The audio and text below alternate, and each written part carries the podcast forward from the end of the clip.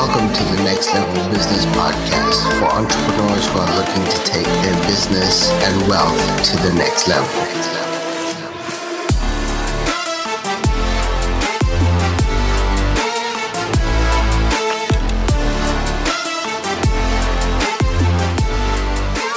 All right, welcome back to the Next Level Business Podcast.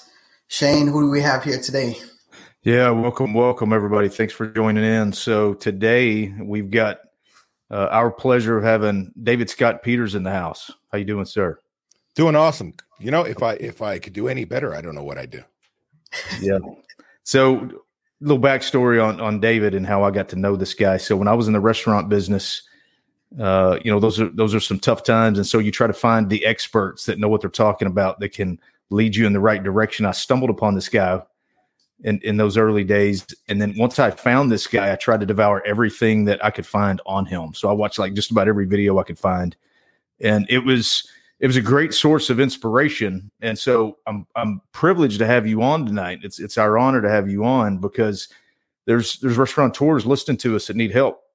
And not only is it wisdom that you're going to give good for restaurateurs, it is good for all business owners out there. So thank you again for being on our show tonight. Pleasure. Appreciate you having me. Thanks for coming. So, give us your backstory. Get everybody up to speed real quick on who you are and how you got to where you are today. Sure. Long and short of it is I grew up my family's restaurant and catering business back in Linwood, New Jersey, where I worked for the toughest manager I know. If you ever worked for your mom, you know it sucks. now, I hated every minute of it because I was a teenager. Why? Because she rode my sister and I twice as hard as anybody else, said there'd be no favoritism. While I hated it as a kid, she did me a favor. I elevated and got promoted every job I ever had because I had a work ethic like nobody else around me. So she did me a favor.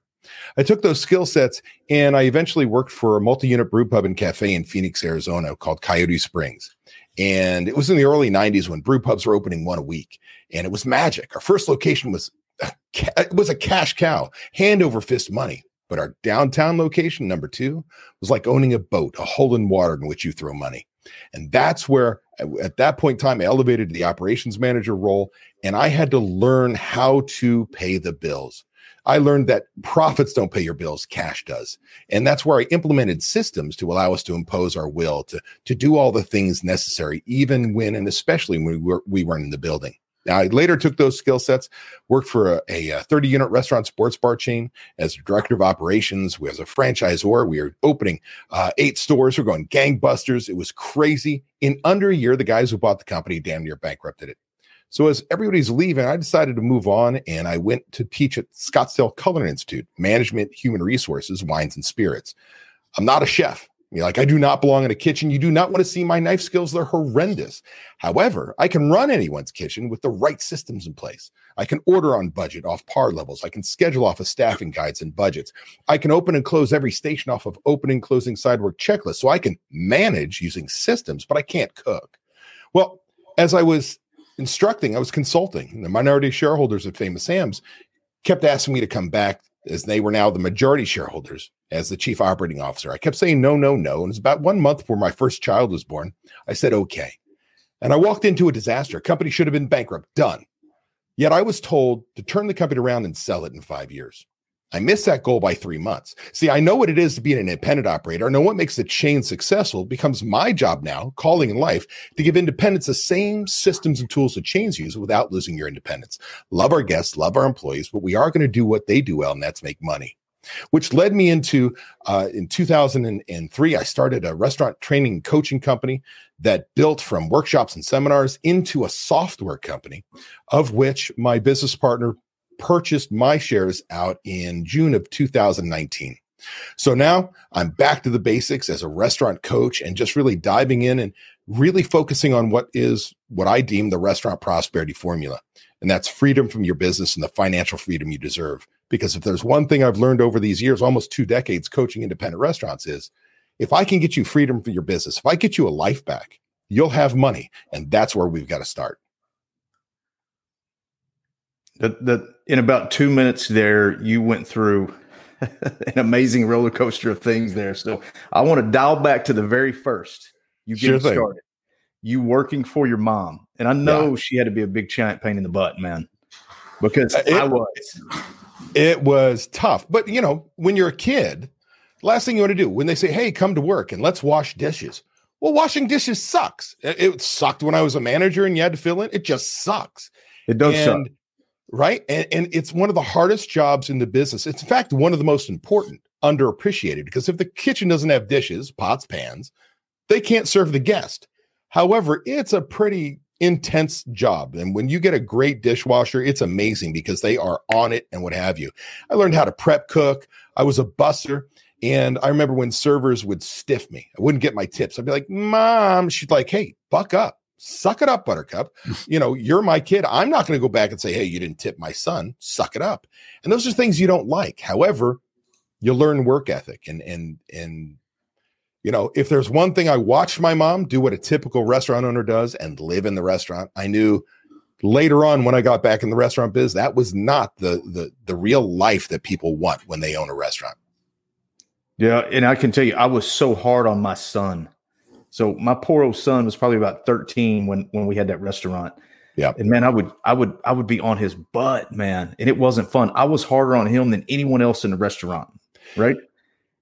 You you had to be because as soon as your son me when i was with my mom if i got i did one thing that was against policy or or showed up late or whatever then the whole staff says oh you only have that job because you're related you're special and so it's one of those things i used to have that talk with with children of owners when i was at coyote springs as i moved on as a coach and i'd tell them i said look you're going to get ridden twice as hard as anybody else because any moment you step out of line, you're special. And now everything's lost. Like you've lost all the respect from everybody around you.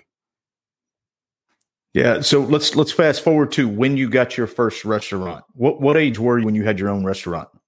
So personally, I've never owned a restaurant on my own. It was our family's business. So I was a teenager. From there, I literally had the opportunity to I swore I'd never get back in the business. The honest God truth is I've tried to get out of this business three times and it's a disease. I love hospitality. You know, you go another route and go, oh, I miss restaurants, and you find your way back. So I found my way back. There's a whole bunch of career choices in between restaurants for me that I started bartending. I was actually a franchise sales consultant, compliance work and sales. And I was just bartending. And the next thing you know, I got sucked back in. And so that was in the early 90s, was when I, you know, really found my way back into hospitality. Yeah. And and I know I, don't know if you get a lot of restaurateurs that are like I was, but dude, when I was struggling, I mean, I was clinging for any kind of life from anybody that could help me. Right. So it's got to be feel good to do what you do. You you probably get really hmm. good immediate feedback from all these people out there that are really hurting. Yeah, and I'll tell you right now, coming coming to the end, we hope, of the pandemic, it's been really difficult. Our industry is on fire. You know, I, I've lived through and, and been coaching when we had the recession. It was at uh, in in uh, 2007, and then we had 9/11 hit, and our prices went through, and and you know it was just a, an awful experience for us as Americans. And then here we are in COVID, and we've never seen anything like it. And in fact, I would tell you, in the first two weeks of COVID, when we went into shutdown mode, I knew that 25% of all restaurants were going to be closed because they were only working off of a two week cash flow. They didn't have the money in the bank. As long as we had sales coming in, they could pay their bills. And immediately we start to see that rolling. And then somewhere along, we started to open up a little bit. There was hope in, in our industry. And we said, oh, we can do this. And then came the second, yet third shutdown. So this past December of 2020, uh, it was another major hit. And by that point in time, 40% of all restaurants are closed. And wow. whether they're going to reopen is a whole nother story. But now here we are back to there's some hope coming back. I would little to tell you that. I mean, it's been doomsday since December. And now people are going, okay, there's second round of PPP money. The the uh, Congress is just given the president a bill to sign that has a restaurant rescue plan in there of grant money albeit it's too freaking late, but it's at least something. And I and I I have now seen that as as we've been lifting restrictions, doesn't matter what you believe in, the restrictions have been going up. Well, restaurants are getting busy. We're social creatures. We want to be out of the house.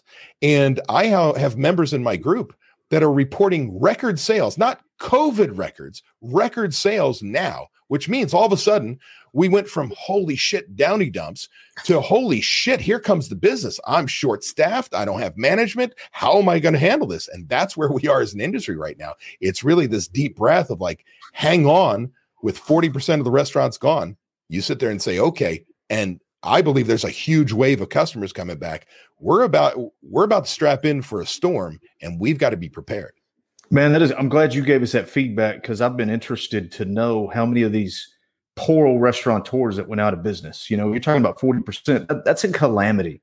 That, Correct. And what and what I always tell people is, you know, behind that kind of stress and behind that behind that kind of failure, you've got a guy that's losing it all, a lady that's right. losing it all. They're losing their life savings.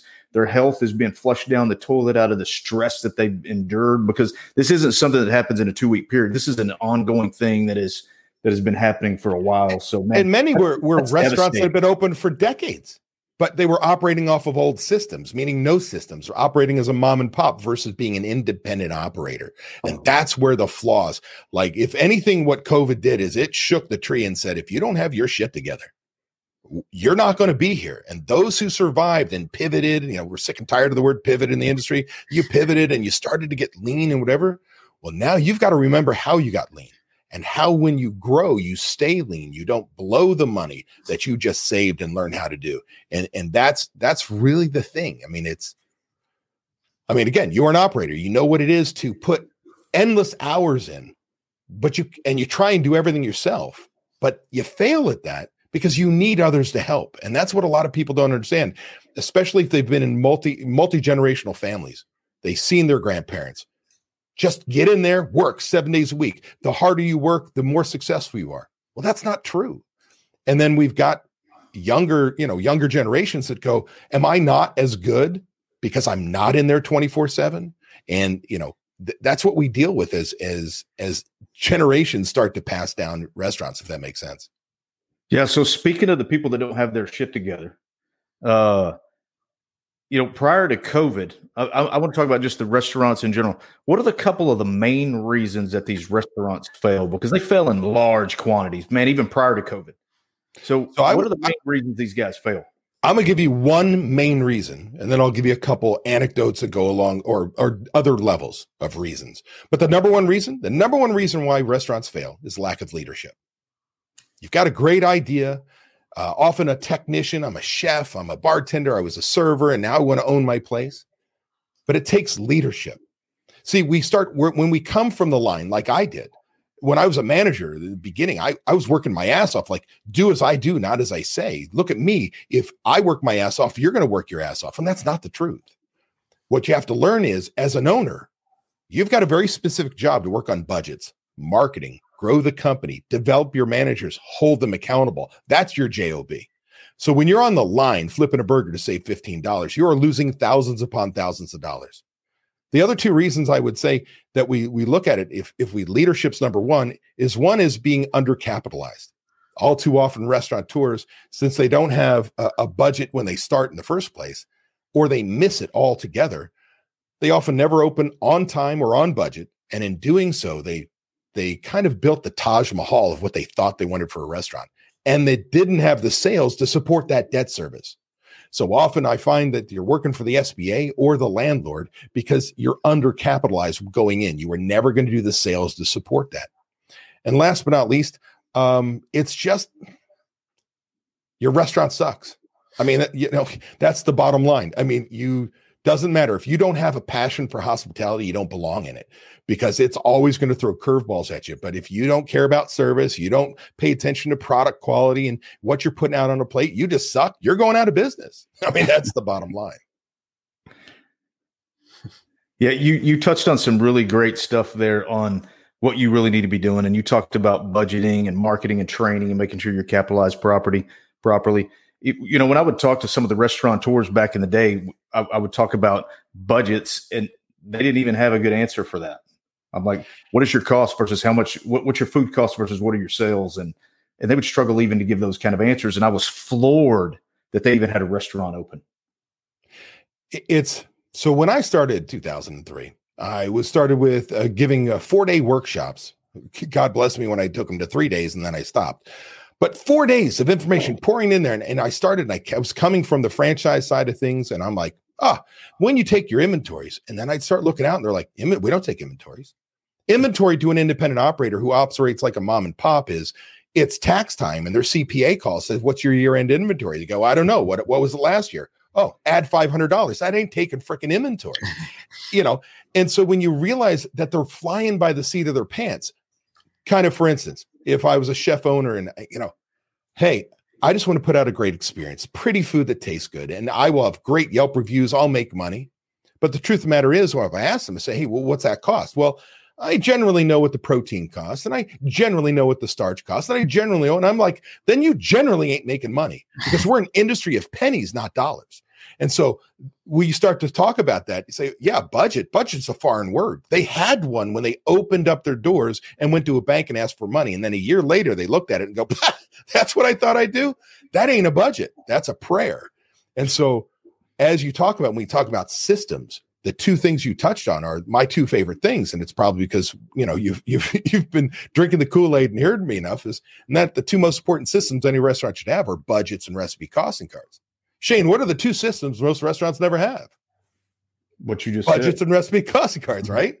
Because why? They're too hard. Who freaking who? You decided to go in the toughest business I know. Shane, tell me another business that you're a government agency, you are a, a, labor specialist, you are a procurement person, you're a technician on cooking, you're a marketing person, you're a, a computer person, all at the same time. Yeah. Or in any other company. Oh, I got a department head for that and a department head for that. You are the department head for everything, right? Yeah. And let's let's throw in that you're open seven days a week. And you're and you're, you know, you're probably open from uh you know, when the guys start getting there at, you know, seven, eight in the morning until you close right. down at midnight. It is the toughest industry that there is out there. And I was a banker for 15 years before I got into the restaurant business. And there's a reason why banks don't lend to restaurateurs. We don't do it. Yep. These guys fail at such a massive clip. Banks don't want anything to do with them, man. They roll in there and they're like lepers. You know, they roll in there like, hey, we want to buy, we want to borrow some money. And you're like, okay, what do you do? I want to start a restaurant. Oh, go just go ahead and get out, brother, because we, we don't lend to restaurants. And it's just right. straight across the board. If you weren't Buffalo Wild Wings, you weren't getting money from us. That's right. And in, and in fact, the, the tough part about that is Ohio State University, now about probably 15 years ago, did a study on the, the failure of restaurants. Now, the myth has always been eight out of 10 restaurants fail in their first year, and that was a myth. And uh, Rocco, whatever his name, who had that reality show, like brought it to, to light, and people like, no. So I, Ohio State University, after that show, did a study and found that 63% of all restaurants fail within their first three years of business. Would you believe there's not but two or three points between in failure rate success versus failure of franchises versus independents. You would think it's the other way around, and that's what banks think. But the truth of the matter is, so many franchises are just a logo in a system. And a guy who, or a woman who walks in and goes, I don't know about the restaurants, and they have just the same problems as anybody else. The only difference is they hopefully have better buying power. They got a, a logo and somebody to say, here's how you run a restaurant, but it doesn't guarantee success. Yeah, and one of the things that you always impressed upon me was you got to have a system. Got to have a system. Got to have a system. Got to have a system, and you got to follow it, right? And so that's that's the brilliance of what you bring to the table, and it's, it's exactly what you're talking about now in, in order to create a success. Uh, do you do hands-on live training inside a restaurant anymore? So uh, I haven't. No, let's put it. Let's put it in perspective. I did when I first started this new company, uh, and with COVID, I've not been on the road. I literally was in New York. I landed last year in New York the day they declared a state of emergency for the New York Restaurant Show. I gave five presentations and then jumped on a plane to Las Vegas, gave another presentation to 300 some people, came home, and the world ended. So uh, I can tell you that yes, I do some trainings. Haven't done them in a long time, and it is it is not really my bread and butter of what I want to do because I'm not cheap. So you got to have enough employees, you got to have enough locations, or or to justify bringing me in. But yeah, it can happen. Because I would love to see you in one of those things. You look like a Gordon Ramsay type, bro where you just roll in there and just just start swinging a bat at everybody and just calling them out for being idiots and well, you know, I'd like to say that I'm a little more PC than that. Uh, I am very direct, but I like to think I'm more passionate and I want to help you. I want to get you off a dime because you know all too often restaurant owners they they subscribe to the most dangerous phrase in their business. That's the way we've always done it. and then they've got these managers, employees go, "Oh, we're different. We don't do it that way." Well, son of a bitch, what do you mean different? Do you have people and product? You know, do you serve with a limp? Maybe you're different. Otherwise, you're a freaking restaurant. We're here to take care of the guest. And so, you know, it's like if you're stuck in the muck, if you're not willing to to move, then you don't want to invite me in. Um, not that I haven't made people cry, and not because you know I haven't I haven't made people truly change their lives. I'll tell you, Shane, the, the biggest thing that you've got to decide is if you bring me in, whether consult, training, or you just want to work with me one on one on coaching or in my group, you've got to be willing to change. You've got to be open to criticism. You got to be open to changing how you do things in your business, really mindset, because the systems part are easy. Where, Shane, where do restaurant owners get stuck? It's trying to get, trying to get their employees to do the work. What the hell does that mean? Right? You, you sign the ch- paycheck. In fact, you sign the front of the check, they sign the back. When they sign the front, they can make the decisions. That sounds cold, but some point in time, you got to crystallize a freaking spine and go, this is my business. I am supposed to lead it. Oh, there goes to that first reason why restaurants fail lack of leadership, right? Yeah. And they're failing for a reason. So the first thing you got to tell them is you got to be willing to change because what you're doing is not working. And, eh. and you hit it on the head, man. The hardest thing that, that I had to do, you know, the, the budgetings weren't, that wasn't hard for me. The, the hardest thing was getting these idiot employees trained up the way they oh, oh let me jump on you there shane oh. so, so, you ready you might know Go what's ahead. coming tell me when we call our employees idiots i want to remind you something is, is that a bad thing i guess that's a bad thing you selected them you hired them. You trained them. They're your res- grab a freaking mirror, dude. They they don't come to us idiots if we don't have a lack of training, lack of leadership, lack of management. We create idiots. I cannot believe everyone's an idiot, but I get it. You think they should have common sense, which there is no such thing. That's why there's a system, a process, a way to doing anything and everything your way. Does that make sense? Yeah. So, all right. So, this is a uh, political question. Is the federal minimum wage of 15 bucks? How much of a disaster is that going to be for the restaurant industry? Well, I'm going to tell you, it will put some people out of business, depending on how they phase it in. Because you've got certain certain states that they still have like a seven dollar minimum wage. So you go to 15 just like that, it's going to be crippling. But we've already seen some states go to $15 minimum wage. We've seen them repel uh, repeal, if you will, the tax credit on the state level. And it is devastating for many, especially those that don't have their shit together. But if you subscribe to my teachings, we talk about everything f- focused around prime cost, total cost of goods sold plus total labor, labor costs, including taxes, benefits, insurance. And you understand that if you do $850,000 in gross sales or more a year, that your new target is not 65%, it's 55. If you subscribe to that, then when we are in a state that has higher labor costs, like it keeps driving up, then you have to drive your food costs down. So for instance, the pandemic is is actually more damaging than a $15 minimum wage at this point in time because it came out of nowhere, no preparation, just like that. Sales dropped, which means we were now at minimum staffing levels. At some point in time, you only have two cooks on the line, one server and one manager, and your labor cost is through the roof because you have no freaking sales. Well, during that time, I have several members of mine that are my one one-on-one uh, coaching members at Mastery Plus, and three of them, one in particular, I'll say, started at a 38% food cost, and we re-engineered their menu, and they had to make some major changes to it, down to a 26 and they're operating at a 27 right now. They're not still there, but that is changing their life because that labor cost already jumped up. So it's no different. We have people in California and New York right now running 55% prime cost with $15 minimum wage and no tip credit. So, will it crush us? Yes, especially those who are not prepared, who don't have systems, who don't budget, who don't lead. However, if it phases, it's just going to be painful year after year after year, like it is in California and New York as it goes from the main cities on the way out. But we can get through it, but you got to have systems.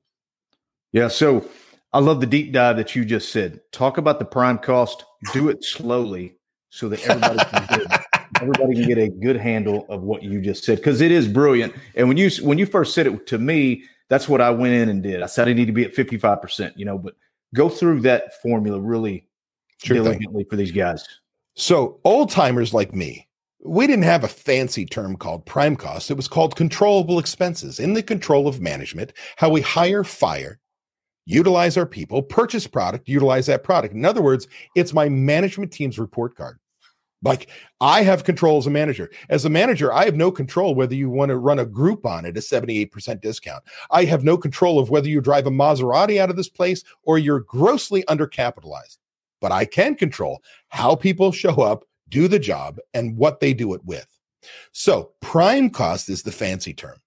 The old timers would say that prime cost for a full service restaurant is 65%, for a quick service is 60%. What makes that up? Total cost of goods sold, right? That's food, bottle beer, draft beer, wine, liquor, merchandise, total cost of goods sold, plus total labor costs, including taxes, benefits, and insurance. Now, that labor cost is is got to be clear in the sense that first of all, it starts with our raw labor costs. If I pay somebody $10 an hour, they punch in, punch out in one hour, that's $10. Well, wrong.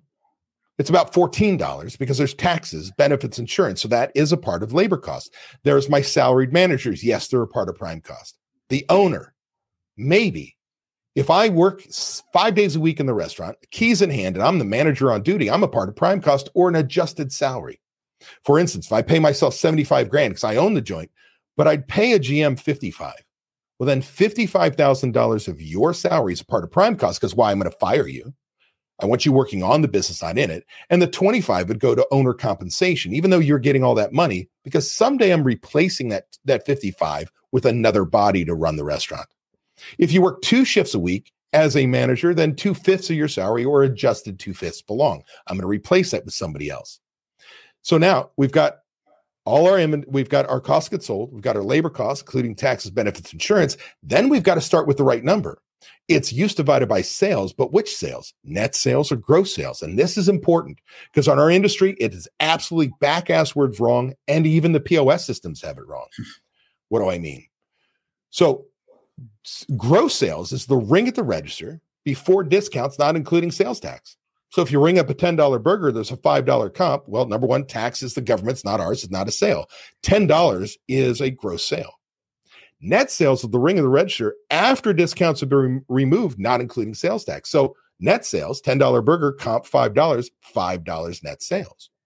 We've got to use gross sales. Now, here's the deal. I'll tell you, I'll tell you why in just one second. Do know that anybody listening to us, Understand your POS system, eight out of 10 POS systems, what they call gross sales is actually net sales. Go look at it. They've removed, they've removed the discounts. So you've got to make sure you use the right numbers before the discount's been removed.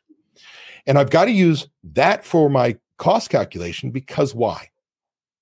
To be fair to my management and to know my numbers. For instance, if I ask my chef to put out a $10 burger, use $3 in product, use divided by sales is a 30% food cost. Easy. You could do a BOGO, buy one, get one free. That next burger comes in, comp $5. Do we use half the product? No. So now I made a, a, a 30% food cost, 60%. Is that your chef's fault that you ran a promotion? Now it's chef's fault if they're burning burgers and we're giving shitty service and all those things. That's a whole nother thing we're going to track. But for my people are still disagreeing with me in their head, going, oh, no, no, we've always been told net sales. Well, if you run a charity let's say Shane, in your restaurant you you had still open, and you're going to run a charity tomorrow, uh, an event in your restaurant. You're going to close down the restaurant because your heart sings. It's for your favorite charity, and you're going to run a fourteen thousand dollar day, and because your heart sings, you're going to comp fifty percent. Do I staff for a fourteen thousand dollar day or a seven thousand dollar day? Fourteen. Do I buy food for a fourteen thousand dollar day or a seven thousand dollar day? Fourteen. So when we we fight with the idea of should I use net or gross sales, it's gross sales because that is truly what your food cost should have been. When I measure chef, did you use three dollars in product for the ten dollars we were supposed to get? Because that's what's in the menu. Does that make sense? Yep. And that, that was in depth. Very good. So so let me give you one piece before I forget. So we started at 60, 65. So I started teaching my members back in 2012 really after 2011 that we were shooting for a 55% prime cost for a full service restaurant if you do over 850 60% under. And the reason being is and kind of where we're probably going is now with third party deliveries food costs have been going through the roof labor costs been rising every day. Now we need all this software for seating to yelp reviews and all these wonderful things. Our margins have disappeared. So you have to become more efficient if that makes sense. So now your new new prime cost target is 55% that means if you're a million dollar a year gross sales business and you're running 65%, there's 10 points on the table or $100,000 in bottom line profitability on the same gosh darn sales you're doing right now. No get rich scheme, no marketing scheme, just becoming more efficient. Does that make sense? Yeah. And and guys, this is this is all part of your prosperity formula, right? Correct. What you teach, yeah. what you coach on. And I can't tell you enough that if you're in the restaurant business, even if you think you got it together, you still need to uh, listen to what this guy has to say because the systems that he teaches are world class. And if you operate on that level, you will do better in the restaurant business. That's just a fact. You will get better. That. Appreciate yeah. that. We got now, a so, that says, uh, David, my sister is a general manager of a few restaurants. I just bought your book for her. Uh, you want to talk a little bit about your book? David? Sure thing. Yeah. So, number one, thank you so much. I greatly appreciate that. Um, so, I wrote a book called Restaurant Prosperity Formula What Successful Restaurateurs Do. And what it came back from is we all believe in masterminding, right? Like we're all in that, we understand. Well, I had a mastermind group of my old company of 22 of the most, uh, most successful restaurant owners I've ever worked with, but they didn't start that way.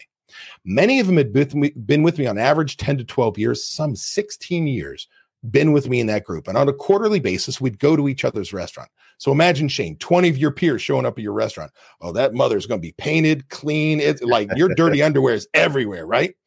And so this group, while we exercised our liver because we're restaurant people, we did have two days of meetings where we'd share. And the group was brutally honest. They tell you you're a freaking idiot, but then take the shirt off their back and help you because they weren't competitors. They could help each other. And it was magical. I saw them change their lives. And before I sold my company, I literally was trying to finish the book and I, I commandeered a two day meeting. And I said, Hey, everybody, I need you to tell me what you think makes you successful. What makes you successful?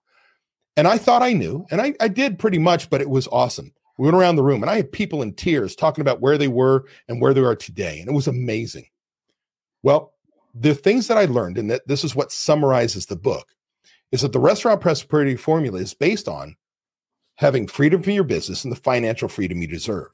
To get that, around the table, they all said they had two different personality traits. They were passionate about hospitality and they were persistent. So nothing was going to stop them and they loved this industry. From there, the formula goes like this. And again, most successful people. And, and all I did was model all the things I had taught, and they allowed me to put it into the right framework. It starts with leadership. Got to be a strong leader. Plus, and there's a division symbol on the top. There's systems and training. Got to have a system, a process, a way to doing everything your way.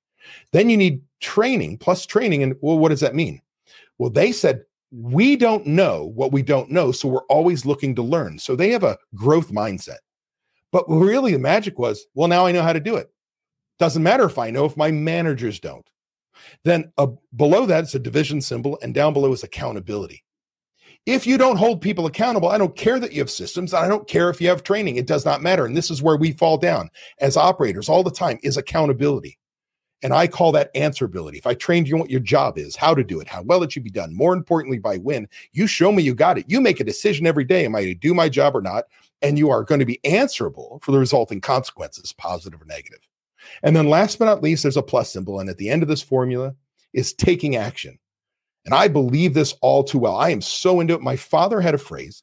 He said, Ideas are cheap. It's the people who put them into action are priceless. Like I can give you all the ideas on the as we talk, all the ideas in the world. If you go home and do nothing with it, who cares? And I believe it so much. I got a license plate that says seat. And if you ask my kids, it's take action. I got a bracelet that says take action. I got a ring that says take action. I got a tattoo that says take action. My company is Take Action Enterprises. Like you want to be an entrepreneur, you've got to be in the mindset of taking action, fire, ready, set, aim. Then figure out how to make it work, but then work your ass off to make sure it works. Does that make sense? So that book, That book is literally goes through what I call the 23 stages of the restaurant prosperity formula. Eh, what is the magic? That is understanding restaurant 101 first, checklists and cash controls, budgeting. It's putting budgeting systems in place that you can give up ordering without giving up your checkbook, reducing theft, reducing mistakes, budgeting your labor, telling your managers how many hours and dollars they have to spend to go into the week. And then in the big high level stuff from core values and org charts, it's literally all the stuff. If you want to have a successful business as an entrepreneur, as a restaurant operator, the book just lays it all out. And this was all modeled off of 22 of my most successful members. So it's it's a proven formula if it makes sense. Yeah, and right there, you guys went. You, you guys heard what he said. He he's really passionate about what he's talking about, but it's it's just it's spot on. Leadership systems, training, accountability, taking action. If you put those things in place, you will run a better restaurant. That's just Amen. the bottom line. That's right. So, guys, if you want to get the free chapter, is that right? The first chapter for free? Correct, correct. If you go to my website, davidscottpeters.com, scroll down, or on the about page, I, I believe we are, it's in both places. You can request the first chapter. Cool. So make sure to check that out. We'll leave a link in the show notes as well. Thanks. Hey, sir. David. David, one more question for you. So, yeah. uh, you know, this the, the podcast. We have three pillars, right? So it's business. How do you how do you run a better business? Real estate and stocks and bonds, and you know, have an action, take an action in all three of those areas. How do you feel about restaurateurs owning their own building? I think it's brilliant, but it depends on where you are financially. What do I mean by that? Back in the early 90s, we as operators wanted to balance out what we owned and what we leased. You could lease something, say get into a lease location for $250,000 and the, the rent was low. So, but if you bought a building, meaning you bought a piece of dirt, built it, or bought a building and you owned the dirt, you'd have to come in with 20% down because the SBA, most people didn't have enough credit to, to, to avoid that 20% down, and you had a high payment. Then, somewhere around the, the mid 90s, I believe it was mid 90s, when Boston Market was Boston Chicken, screwed everyone. Came into real estate uh, developers one after another saying, Hey, I want that spot. I'll pay you higher than than value. And landlords were kicking people out of their leases. They signed up and they weren't getting the space. In came Boston Chicken. And all of a sudden, the rents went up to what the debt service was on a building. And so where I look at it today is if I had the 20% or the 10%, depending on what people like you can help me get to, the fact of the matter is, well, I'd rather buy the building because if I fail, Walgreens could buy my damn building. I still have an asset. Then the other part is in retirement planning. When you go into business, you've got to choose your corporation based on your succession plan, your retirement. Are you going to sell? Are you going to give it to somebody? What are you going to do? And if I can own the building, I could sell a business and be a landlord. I could sell a business, sell the, the the the land in the building. I could build wealth as the business cash flow pays for it. But again, that's got to be budgeted, right? Yeah, without a doubt. And so I can tell you this: when I had that restaurant, the my primary reason for selling, you know, we, we weren't we weren't making the income that I wanted, but I knew we could get it better. But we didn't own the restaurant, and so I knew I was fighting a, or the building. We didn't own the building. I knew we were fighting a uphill battle on that, and that that was the final nail in the coffin about why I was selling that restaurant. I I went to the landlord and said, "If you'll sell me the building, I'll stay at it. But if you don't, I'm out. I'm selling." And she said, "I'm not selling." I'm like, "Okay, well, I'm selling." And so, uh, you know, we're real big on business owners figuring out a way to buy a building. So, you know, you were talking about can you make a can you put it in the budget, figure out a way to come up with a down payment to swing it? Right. And so we talk about ways alternative ways to come up and raise that money to, for these guys to own their own building. So, uh, final parting shots for those guys out there needing some encouragement that are out there in the restaurant space. I would tell you right now, coming out of COVID, uh, it has beat the shit out of us. Our our industry, if I were, if the industry was behind me, be you know in flames. So, I, what is it? HBO. That's the the show that has all the dragons. I didn't watch it. What was it called? Um, Anyway, there's the dragon lady and there's flames. Every, that's our industry. Great analogy when you can't say it, right? With that said, we're coming out of it.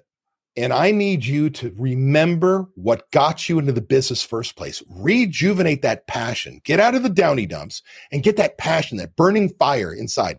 Uh, if we remember, um, you sit there and say, okay, what is it that successful people do? Well, they've got passion inside them. burning, a burning desire to be successful. And if you miss that, you're not going to be able to remember why. You're not going to be able to lead your team down the path of getting excited about business coming back and so on. Man, you've just got to get that spark because if you don't have that spark, you don't belong in this business anymore because it'll chew you up. And so do whatever you can. Listen to podcasts, go out with your family, do whatever it takes to get you in the right mental space. Get out of a, a fixed mindset to where an obstacle, uh, something comes up, a challenge comes up, you go, oh, I can't do it, and stops you dead in the track, to a growth mindset that, oh, there's an obstacle. Shit, I can get through that. Even if I don't know how, I can learn it. And when you can change that mindset, have passion, and go from fixed to growth mindset, there's nothing you can't do. Doesn't mean it's going to be easy, but you'll get there. And that right there was why I was so excited about having you on. That was brilliant. Well said. Can feel Thank your you, passion over the airwaves, David. Love that. Hang in there. Uh, I'm in the entertainment industry as well. You know, we got hit pretty hard. Uh, and yeah, I love you know, the concept that you said about, uh, you know, buying your own building. Uh, we, thanks to Shane, you know, we ended up buying our own building and, uh, you know, if push came to shove, I could have just, you know, operated my operating business from the house and rented out the building, you know, so it's good as, as a backup plan. Absolutely. So, you know, we thank you for coming on the show. Uh, guys, make sure to check out his website, davidscottpeters.com. Uh, get a free uh, chapter, the first chapter of the book, and uh, leave a comment. Let us know how you liked it. Thank you so much for being live with us. I yeah, greatly great. appreciate the opportunity. Yeah, thanks for being on, man. You're a real inspiration. Thank you, my friend. I appreciate you. Thanks.